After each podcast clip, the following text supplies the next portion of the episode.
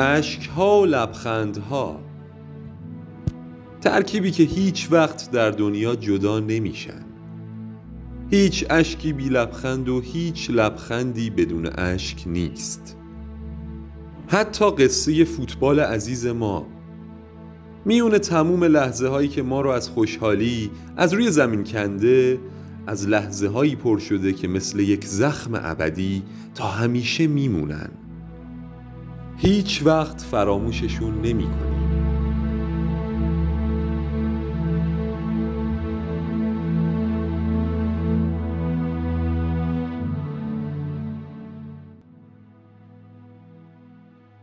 سلام به همه مخاطبان کورنرکست. با قسمت پنجم این پادکست در خدمت شما هستیم. این قسمت در آذر 1400 تهیه میشه. تو این قسمت می‌خوایم به بزرگترین تراژدی های دنیای فوتبال بپردازیم. تراژدی هایی که شاید غم و اندوه ابدی رو توی دل خیلی از هوادارا زنده نگه داشتن. من علی واعظ به همراه بردیا صرافی این قسمت رو براتون تهیه کردیم. ممنون علی. منم سلام می‌کنم به همه مخاطبای عزیز کورنرکست خیلی خوشحالم که یه قسمت دیگه در خدمت شما هستیم. این قسمت در واقع همونطور که علی هم گفت اختصاص دادیمش به تراژدیایی که توی فوتبال اتفاق افتادن. خب خیلی زیاده تراژدیایی که توی ورزش ها و به خصوص فوتبال اتفاق افتاده. همونقدر که لحظه های دلنشین و قشنگ توی فوتبال دیدیم لحظه های دردناک و دلخراش هم دیدیم. دیگه اگر یادمون باشم این آخریش یورو بود که اریکسن اونجوری زمین افتاد و همه رو توی تمام دنیا نگران کرد. علی برگردیم به ایران. توی ایران هم متاسفانه خب تراژدی هایی داشتیم. همیشه حالا از اتفاقایی که بین هوادارا میفته متاسفانه از دست دادن هوادارای عزیزمون یا بازیکنهای بزرگی مثل هادی نوروزی عزیز مثل مهرداد اولادی و تمام بزرگانی که رفتن و جاشون توی قلب ماه. حالا از این تراژدی ها همیشه تو فوتبال هست. تو تراژدی که خیلی یادت باشه و ازش اذیت و در واقع ناراحت شده باشی کدوم بوده؟ آره متاسفانه از دست دادن این بازیکنهایی که حالا اسمشون رو آوردی توی همین سالیان اخیر آقای انصاریان عزیز مهرداد میناوند بزرگ. ولی اگه بخوام از ها بگم حالا توی استادیوم های ما متاسفانه خیلی اتفاقات ناگواری هم میفته توی فوتبال چون زیر های خیلی مناسبی هم نداریم. ولی تراژدی برای خود من حقیقتش حالا من قرمزم. توی فوتبال ایران و مرگ هادی نوروزی برام خیلی سنگین بود. یعنی هیچکس انتظارش رو نداشت و اون مرگ نابهنگامش واقعا اذیت کننده بود. ما حالا تو این قسمت هم که بحث تراژدیاست حتی تو این قسمت هم مجبوریم که ساید رنگی بگیریم با اینکه تو این مورد واقعا رنگ ها بیمعنی و دل همه آزرده میشه. اما خب این قسمت رو می‌خواستیم خیلی باز بیطرف باشه اما علی نذاشت. بریم برای شروع پادکست قسمت پنجم در واقع. می‌خوایم بریم به یکی از بزرگترین اتفاقایی که بر... توی یک ورزشگاه فوتبالی افتاد. به سال 1985 برگردیم. فینال لیگ قهرمانان یکی از مشهورترین فینال ها که متاسفانه به خاطر اتفاقات منفی بسیار مشهوره. فینال بین دو تا از بهترین تیم‌های اون روزهای فوتبال دنیا لیورپول که میشه گفت قوی ترین تیم اون دوران بود و یوونتوس بزرگ با میشل پلاتینی و اون نسل طلایی. فینال لیگ قهرمانان که قرار بود در شهر بروکسل بلژیک برگزار بشه توی ورزشگاه قدیمی هیسل که اون روزا 55 ساله بود. اما چه اتفاقی افتاد تو این ورزشگاه؟ از آخر به عقب برگردیم. یکی از بزرگترین فجایع انسانی در یک زمین فوتبال که حجوم هواداران لیورپول به سمت یوونتوسیا در واقع هواداران لیورپول از حسایی که بین خودشون و محوطه یوونتوسیا بود یه تعدادی عبور کردن به سمت یووی ها هجوم بردن هولیگان های لیورپولی و یوونتوسیا از این ترس به سمت عقب عقب نشینی کردن به سمت دیوار در واقع. اینا که به دیوار فشار آوردن یک تعدادی از انسان ها متاسفانه له شدن بین دیوار و اون حجوم جمعیت و فشار بیش از اندازه به دیوار باعث ریختن دیوار ورزشگاه شد که در نتیجهش 39 کشته و 600 زخمی بود. توی این فاجعه که قبل از حدود یک ساعت قبل از بازی همین اتفاق افتاد ولی برای اینکه جو متشنجتر نشه بازی برگزار شد و در نهایت یوونتوس با گل میشل پلاتینی یک هیچ لیورپول رو برد. اتفاقا اولین قهرمانی یوونتوس هم توی لیگ قهرمانان اروپا بود. اما این کلیت و نتیجه بود که خب خیلی ازش خبر دارن می‌دونن توی هیسل چه اتفاقی افتاده. یه ذره ریزتر بشیم از این 39 هوادار که عمدتا هوادار یوونتوس بودن 32 ایتالیایی، چهار بلژیکی، دو فرانسوی و یک ایرلندی بود که در واقع ایرلند شمالی. 14 هوادار لیورپول توی این اتفاق و در واقع سانحه باید بگیم. مجرم شناخته شدن به قتل عمد و سه سال زندان نتیجهش بود برای اونا. اما یه ذره که ریشه تر نگاه کنیم ورزشگاه هیسل بعد از اینکه تحقیقاتی هم که روی این پرونده انجام شد خب خیلی ورزشگاه قدیمی بود. حتی بعدا مدتی بعدش هم گفته شد که بازرسی ورزشگاه قبل از بازی کلا نیم ساعت بیشتر طول نکشیده. ولی حالا اصلا انگیزه لیورپولیا چی بوده که به سمت یووی ها این یورش رو بردن؟ خب البته اوج هولیگانیسم توی هولیگانیسم توی فوتبال انگلیس و اروپا بوده اون زمان. اما یه ذره دقیق تر بررسی کنیم باید برگردیم به سال 1984 یعنی یک سال قبلش که لیورپول مجددا در فینال لیگ قهرمانان بود با روم فینالی که توی ورزشگاه المپیکوی روم هم برگزار شد. یک یک میشه توی پنالتی لیورپول چهار دو بازی رو می‌بره. ولی خب بازی تو ایتالیا بوده اولتراهای روم به لیورپولیا حمله می‌کنن. حالا اونجا فاجعه خیلی بزرگی رخ نمیده ولی خب یه تعداد زیادی از هوادارهای لیورپول زخمی میشن. و خب لیورپول هم اونقدر قوی بوده اون روزا که حتی انتظارشو میکشیدن که سال دیگه هم تو فینال باشن. از همون موقع یه کینه ای توی دل لیورپولیا میمونه وقتی هم که قرار شد با یوونتوس بازی کنن. مقدار زیادی از بلیت های استادیوم و هولیگان های لیورپولی خرید کردن. یعنی از قبل می‌خواستن یه حالت تلافی مانند به سمت یووی ها حرکت بکنن. در واقع به سمت ایتالیایی ها و نهایت و نتیجه این اتفاق یکی از سیاه ترین روزهای تاریخ فوتبال برای هوادارهای لیورپول و تیم لیورپول و حتی فوتبال انگلستان بود که پنج سال تمام باشگاه انگلیسی از شرکت در مسابقات اروپایی محروم شدن و همینطور 6 سال فقط تیم لیورپول. لیورپول خیلی هم میگن اگر اون 6 سال در واقع محروم نمی‌شد شاید تعداد قهرمانیش تو اروپا از این هم بیشتر بود چون بسیار در اوج بود و یکه تاز قدرت تو اروپا بود. روز سیاهی بود برای لیورپول تا اینکه در سال 2005 برای اولین بار از فاجعه هیسل لیورپول و یوونتوس تو یک چهارم لیگ قهرمانان با هم بازی کردن که بازی که تو آنفیلد بود در واقع هوادارای لیورپول با یک کاشیکاری خیلی خوشگل به زبون ایتالیایی کلمه صلح رو به سمت هواداره یووی گرفته بودن که یه تعدادی از یووی ها از این استقبال کردن و یه تعدادی هم پشتشون رو کرده بودن به این کاشیکاری. حتی توی تورین بازی بینشون هواداره یوونتوس فخاشی زیادی به انگلیسی ها کردن و هنوزم که هنوزه نبخشیدن لیورپولیا رو. و اعتراضایی که معمولا رسانه های ایتالیایی می‌کنن اینه که انگلیسی ها زیاد به این قضیه هیچ وقت نپرداختن. این یکی از بزرگترین فجایع انسانی و استادیومی در تاریخ فوتبال بود که برای همیشه در ذهن فوتبالیا میمونه. ممنون بردی قطعا فاجعه ورزشگاه هیسل یکی از بزرگترین تراژدی های دنیای فوتباله بریم سراغ تیم رقیب باشگاه لیورپول تیم منچستر که یکی از بدترین و غمانگیزترین اتفاقات فوتبالی برای این باشگاه اتفاق افتاده. توی سال 56 آقای مت بازبی مربی منچستر بود و یه تیمی ساخته بود واقعا تیم خیلی خوبی بود. جوونهای زیادی داشت که به اعضای تیم منچستر اون زمان گفته می‌شد اصلا بچه های بازبی یه نسل با استعدادی از جوانای انگلیسی که توی منچستر مشغول به بازی بودن. اونا موفق شدن توی دو سال پیاپی توی سالهای 56 و 57 قهرمان لیگ بشن. و برای سومین بار هم داشتن توی سال 58 عنوان قهرمانی لیگ رو کسب می‌کردن.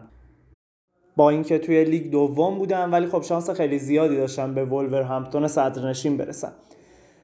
توی همون سال توی تاریخ سوم فوریه منچستریا برای بازی برگشت یک چهارم نهایی مسابقات اروپایی به شهر بلگراد یوگسلاوی سفر کردند که با ستاره سرخ بلگراد بازی برگشت یک چهارم نهایی رو انجام بدن.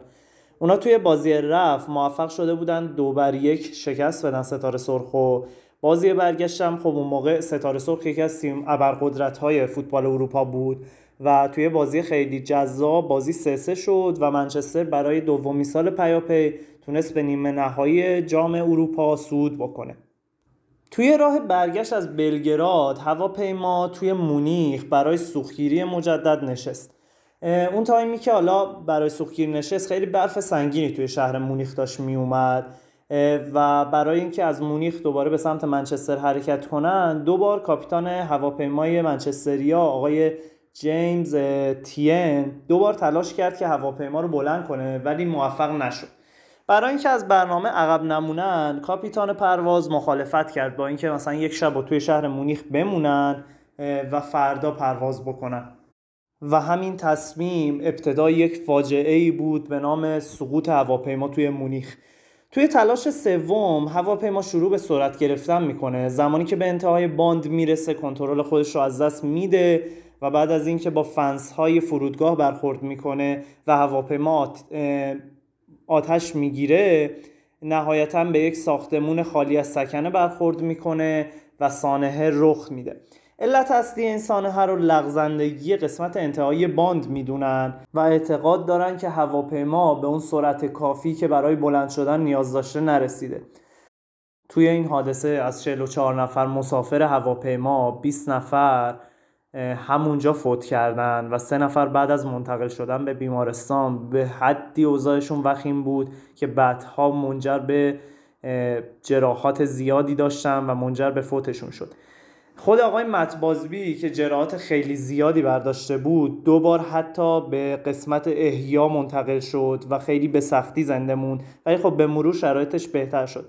از بزرگترین کسایی که توی این حادثه جون خودش رو از دست داد. دانکن ادواردز بود ستاره انگلیسی 21 ساله تیم منچستر که انقدر آسیب شدیدی دیده بود که 15 روز بعد فوت کرد توی بیمارستان. همینطور بازیکنهایی بودن که به خاطر آسیب های شدیدی که دیدن شاید زنده موندن ولی هرگز موفق نشدن به زمین سبز فوتبال برگردن. از بین کشته شده ها هشت نفر اونها بازیکن بودن. سه نفرشون از کارکنان باشگاه منچستر سه نفر از کادر پرواز دو هوادار و هفت خبرنگار کشته شدن. بعد از این اتفاق باشگاه منچستر با یه بحران کمبود بازیکن مواجه شد. ولی جیمی مورفی مدیر موفق اون روزهای منچستر تونست با قرض گرفتن و خریدن چند تا بازیکن نهایتا منچستر رو در لیگ به مقام نهم برسونه. مت بازبی که بعد از دو ماه از این دو ماه بعد از این حادثه از بیمارستان مرخص شد. خب اوضاع روحی خیلی مناسبی نداشت و دچار افسردگی شده بود. ولی بعد از مدتی برگشت به باشگاه و هدایت باشگاه رو توی فصل بعد بر عهده گرفت. نهایتا توی سالهای آینده با خریدهای جدیدی که منچستر داشت مثل دنیسلا یا بازیکنهای مستعدی که آقای متبازبی پیدا کرد مثل جورج بس اونا تونستن دوباره اوج بگیرن و نهایتا ده سال بعد از این واقعه یعنی توی سال 68 قهرمان اروپا بشن. توی محل سقوط این هواپیما سنگی برای یادبود این جانباخته ها قرار داده شده و هر ساله هولوش این تاریخ سوم فوریه توی ورزشگاه اولترافورد یاد این کشته شده ها و بازیکن هایی که از دست رفتن و فوت شدن گرامی داشته میشه. ممنون علی. شاید حالا خیلی ها ندونن که سرمت بازبی در واقع قبل از سر الکس فرگوسن درخشانترین دوره منچستر رو داشت تا زمانی که بعدش همونطوری که خودت اشاره کردی جورج بست و سر بابی چارتون و دنیس لا اومدن و مثلث طلایی منچستر رو ساختن و بعدش فرگوسن اومد. دقیقا. اصلا نکته که من یادم رفت سر بابی چارلتون هم توی همون هواپیمایی که آتش گرفته بود حضور داشت. خب جونش خیلی در خطر بود. اصلا یکی از خاطره هایی که گلر اون زمان منچستر تعریف می‌کنه نجات دادن سربابی چالتون از آتش هواپیما بوده. دقیقا. و خب یکی از دوران طلایی منچستر بود قبل از دوران فوقالعاده فرگوسن که ده سال بعدش هم برای اولین بار قهرمان اروپا شدن. بریم به یه اتفاق عجیب و غریب دیگه یه اتفاقی که هم سیاهه هم تلخه هم اصلا یه لکه ننگه برای فوتبال و هوادارای فوتبال توی آمریکای جنوبی و کشور کلمبیا. اسم آشنای آندرس اسکوبار مدافع کلمبیایی که به جرم گل زدن به خودشون توی جام جهانی 1994 به قتل رسید. یکی از اون اتفاقایی که واقعا شنیدنش موی تنمون رو واقعا سیخ می‌کنه. انقدر عجیب غریبه این اتفاق. آندرس اسکوبار متولد 1967 در شهر مدلین در واقع کلمبیا بود که سال 1994 در 27 سالگی به قتل رسید. اسکوبار اصلا کلا مدافع بود ذاتا هم گلزن نبود هیچ وقت و بازیکن بزرگترین تیم کلمبیا اتلتیکو ناسیونال این کشور بود. این نکته هم بگم کلا فوتبال کلمبیا از اواخر دهه 80 و اوایل 90 زمانی که پابلو اسکوبار معروف اون در واقع کارتل بزرگ کلمبیایی قدرت تو کشور گرفت. کلا پول زیادی از طریق مواد مخدر وارد کشور شد چون علاقه زیادی هم اسکوبار به فوتبال داشت. این پول وارد فوتبال کرد. باعث شد بازیکنهای بزرگی توی کلمبیا در واقع رشد پیدا کنن و باشگاه اتلتیکو ناسیونال هم که باشگاه محبوبش بود یکی از قدرت های آمریکای جنوبی اصلا شده بود. اگرم یادتون باشه والدراما و هیگوتا همه برای اون نسل فوقالعاده کلمبیا بودن. از 1988 آندرس اسکوبار هم اسم پابلو اسکوبار معروف توی تیم ملی بازی می‌کرد. کلمبیا انقدر تیم خوبی بود قبل از جام جهانی 94 که 26 بازی منتهی به جام جهانی رو فقط یه دونه باخت داشت. تو کل مقدماتی هم دو تا گل خورد کلا که معروف ترین بازیش هم که یکی از معروف ترین بازی تاریخ کلمبیاست. 5 0 آرژانتین رو نابود کردن. اون آرژانتین بزرگ رو تو سال 93 نابود کردن. و یکی از مدعیای اصلی قهرمانی جام جهانی 1994 بودن. هیچ وقت انقدر نزدیک به قهرمانی نبودن. توی گروه نسبتا خوبی هم افتادن. گروه A جام جهانی که توی امریکا برگزار می‌شد برای اولین بار با امریکای میزبان رومانی سرسخت اون روزا و سوئیس هم گروه بودن. بازی اول و کلمبیا به شدت خسته و به قول معروف تنبل بازی کرد. سه یک به رومانی باختن. این نکته هم بگم. جام جهانی 94 24 تیمی بود. 6 گروه 4 تیمی. دو گروه دو تیم اول هر گروه مستقیم صعود می‌کردن و چهار تیم سوم برتر هم به اونا اضافه می‌شدن تو مرحله بعدی. این باخت سه یک باعث شد بازی بعدیشون که با آمریکای میزبان بود خیلی حیاتی بشه. آمریکا هم اولین بازیشو با سوئیس یک یک کرده بود. برای همین حساسیت بازیش با کلمبیا خیلی زیاد شد. دقیقه 34 بازی با امریکا بود که بازی هم سف سف دنبال میشه جان هارکس از جناه چپ کلمبیا در از جناه چپ امریکا نفوذ می‌کنه و منحرف کردن توپ توسط آندرس اسکوبار باعث میشه گل به خودی زده بشه به نفع تیم آمریکا. بازی هم نهایتش با نتیجه دو یک به نفع امریکا تموم شد. و کلمبیا با اینکه بازی آخرش دو هیچ سوئیس رو برد ولی با برد رومانی جلوی امریکا کلمبیا چهارم گروه شد چون سوئیس رومانی رو برده بود و کلمبیا تو این گروه حذف شد. به طور مستقیم حتی سوم هم نشد. تیمی که یکی از مدعیای قهرمانی جام بود. بعد از این اتفاق خب خیلی حجمه به سمت در واقع آندرس اسکوبار زیاد شد. همه هم می‌دونن که جو وحشتناکی دارن کشورهای آمریکای جنوبی نسبت به فوتبال. بعد از اینکه به کلمبیا برگشت که خیلی ها می‌گفتن بر نگرد بذار یه مدت بگذره. بعد از اینکه از آمریکا به کلمبیا برگشت یه بیانیه خودش داد تو روزنامه ال تیمپو توی بوگوتا منتشر شد. تو این بیانیه آندرس اسکوبار اینجوری گفته که زندگی اینجا ختم نمیشه به اینجا ختم نمیشه. ما فقط دو راه داریم. یا اجازه میدیم که خشم ما رو فلج کنه یا تلاش خودمون رو برای کمک به دیگران انجام میدیم. لطفا احترام خودمون رو حفظ کنیم چون قرار به زودی همدیگر رو ببینیم و زندگی ادامه داره و به اینجا ختم نمیشه. در یکم ژوئیه 1994 تو شهر مدلین بعد از جدا شدنش آندرس اسکوبار از دوستاش توی ساعت سه صبح توی پارکینگ تنها بود که گروهی میان آتش می‌کنن و درباره گل به خودی که جلوی آمریکا زده باهاش مشاجره می‌کنن یه ذره درگیری بالا می‌گیره. بعدم اون افراد با 6 گلوله آندرس اسکوبار رو به قتل میرسونن که بعد از هر گلوله هم فریاد گل گل در واقع سر می‌دادن. حالا این اتفاق وحشتناک که اواخر همون شب هم هامبرتو کاسترومونوز که بادیگارد برخی از اعضای یک کارتل قدرتمند مواد مخدر توی کلمبیا بوده و راننده برادران برادران پدرو دیوید و خوان سانتیاگو گالن هنا بوده که همشون از کارتلای بزرگ مواد مخدر توی کلمبیا بودن اصلا قتل رو گردن گرفت اعتراف کرد. بعدا هم براش 44 سال زندان در واقع حکم در نظر گرفته شد که بعدش به 26 سال کاهش یافت نهایتا هم بعد از 11 سال آزاد شد. خیلی هم میگن اصلا در واقع این قتل به دستور برادران سانتیاگو گالن هناو بوده. 120 هزار نفر تو مراسم تشییع آندرس اسکوبار شرکت کردن و سال 2002 در شهر زادگاهش مدلین مجسمش ساخته شد. یکی از بازیکنان بیگناه تاریخ فوتبال که به جرم گل به خودی با شش گلوله کشته شد. هرچند شاید این حادثه اسکوبار تلفات خیلی زیادی نداشته ولی انقدر داستانش غمانگیز هست که توی یاد و خاطره فوتبال دوستا بمونه. برگردیم به قاره اروپا به ورزشگاه هیلزبرو جایی که به نظر من بزرگترین فاجعه انسانی توی فوتبال رخ داده. جایی که دوباره پای باشگاه لیورپول در میونه. از سایمون بل و تونی بلن گرفته تا تریسی الیزابت و پیتر تک دانلد. از پسر ده ساله تا پیرمرد 67 ساله. در مجموع 96 هواداری که قربانی یه سهلنگاری بزرگ شدن. مرگشون برای 27 سال به یک معمای پیچیده تبدیل شده بود. بزرگترین پرونده حقوقی تاریخ بریتانیا. پلیس گناه را به گردن تماشاگران انداخت و براشون حرف درآورد. بیانیه داد پلیس که شلوغی بیش از حد ورزشگاه به خاطر حالت غیر طبیعی بعضی از تماشاگرها بوده.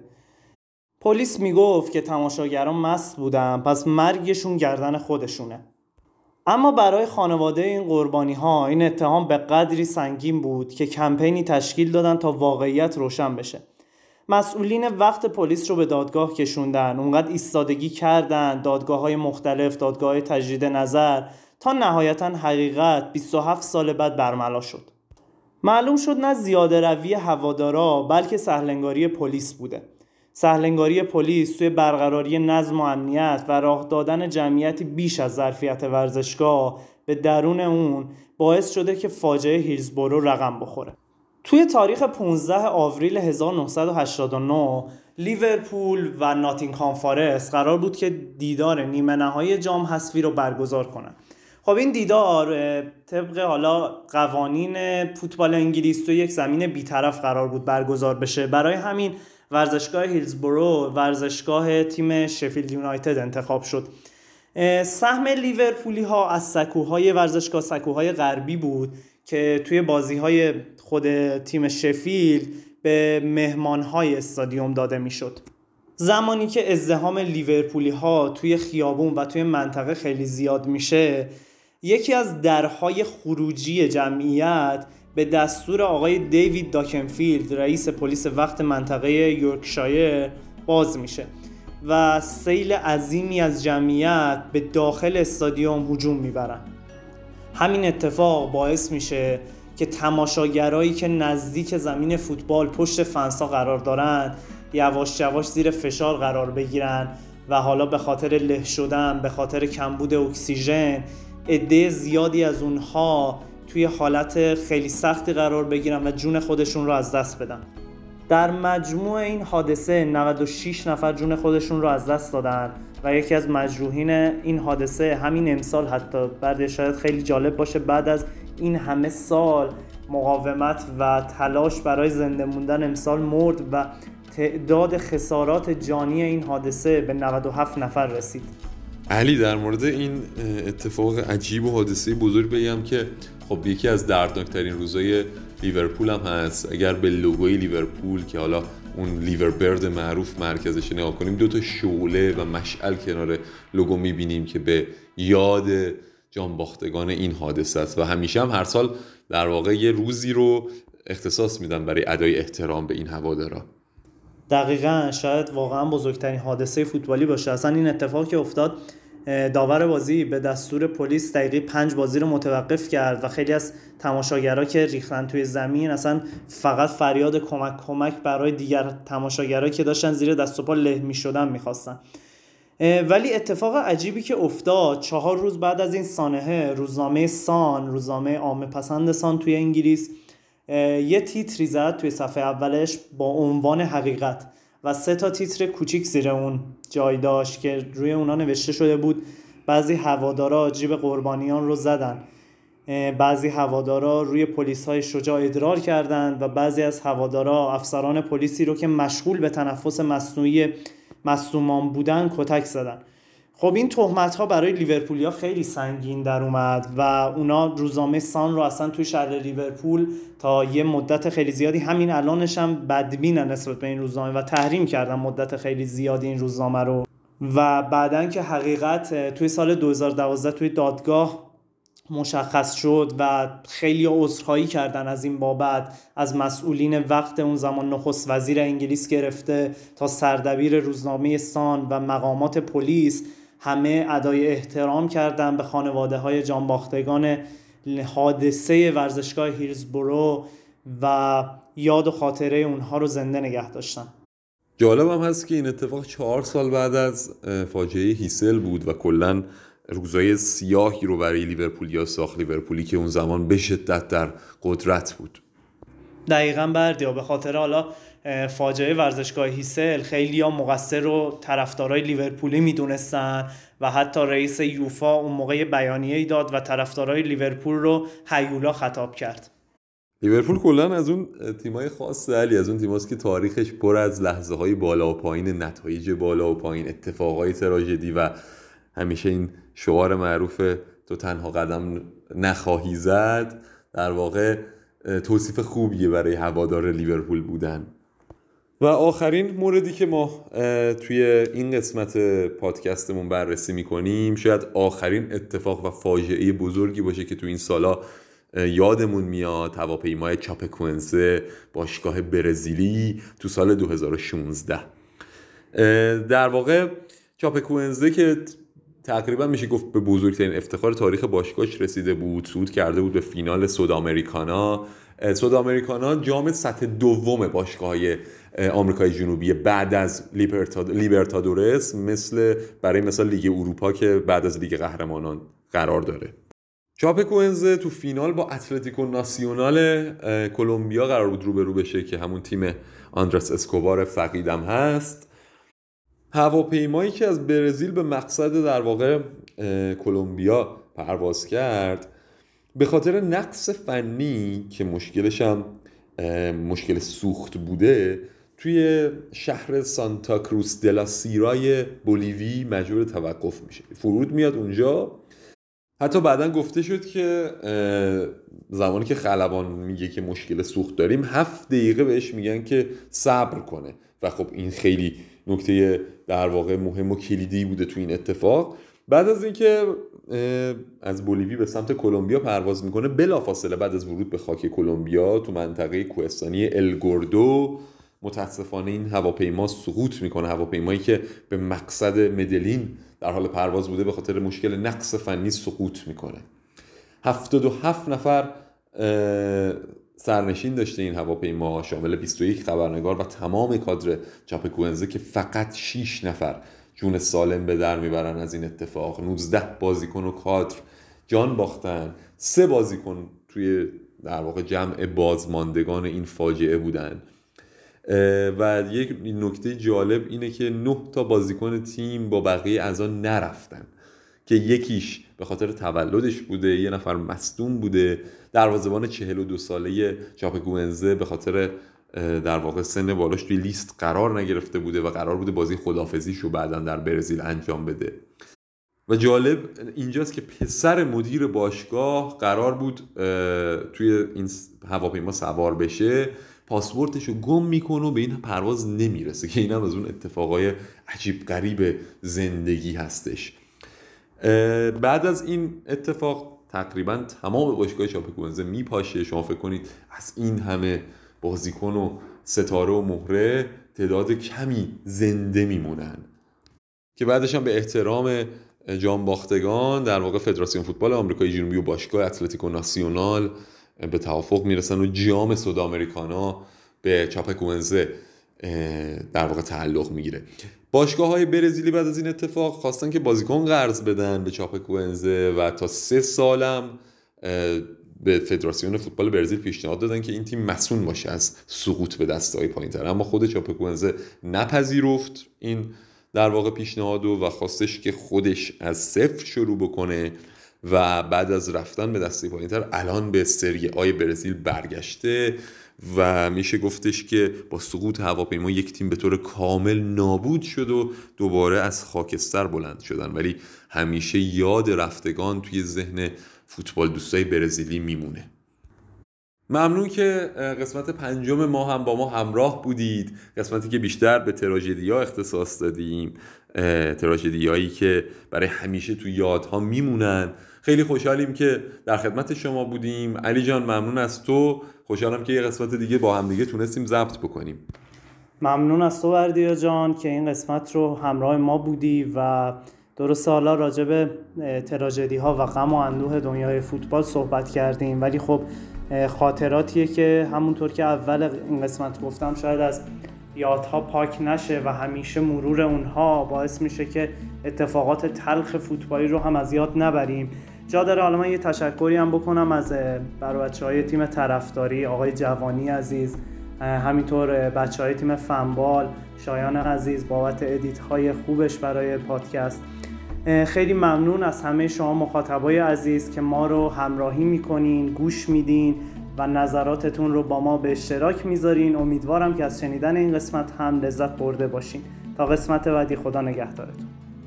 بله ممنون از تیم عزیز طرفداری که خیلی به ما کمک کردن برای تهیه این پادکست و بچه های تیم فنبال. منم بردیا صرافی خیلی خوشحالم که یه قسمت دیگه در خدمت شما بودم. حتما حتما ما رو با نقدهاتون در مسیر درست راهنمایی بکنین. ممنون از شما ممنون فوتبال ممنون کورنرکست. خدا نگهدار.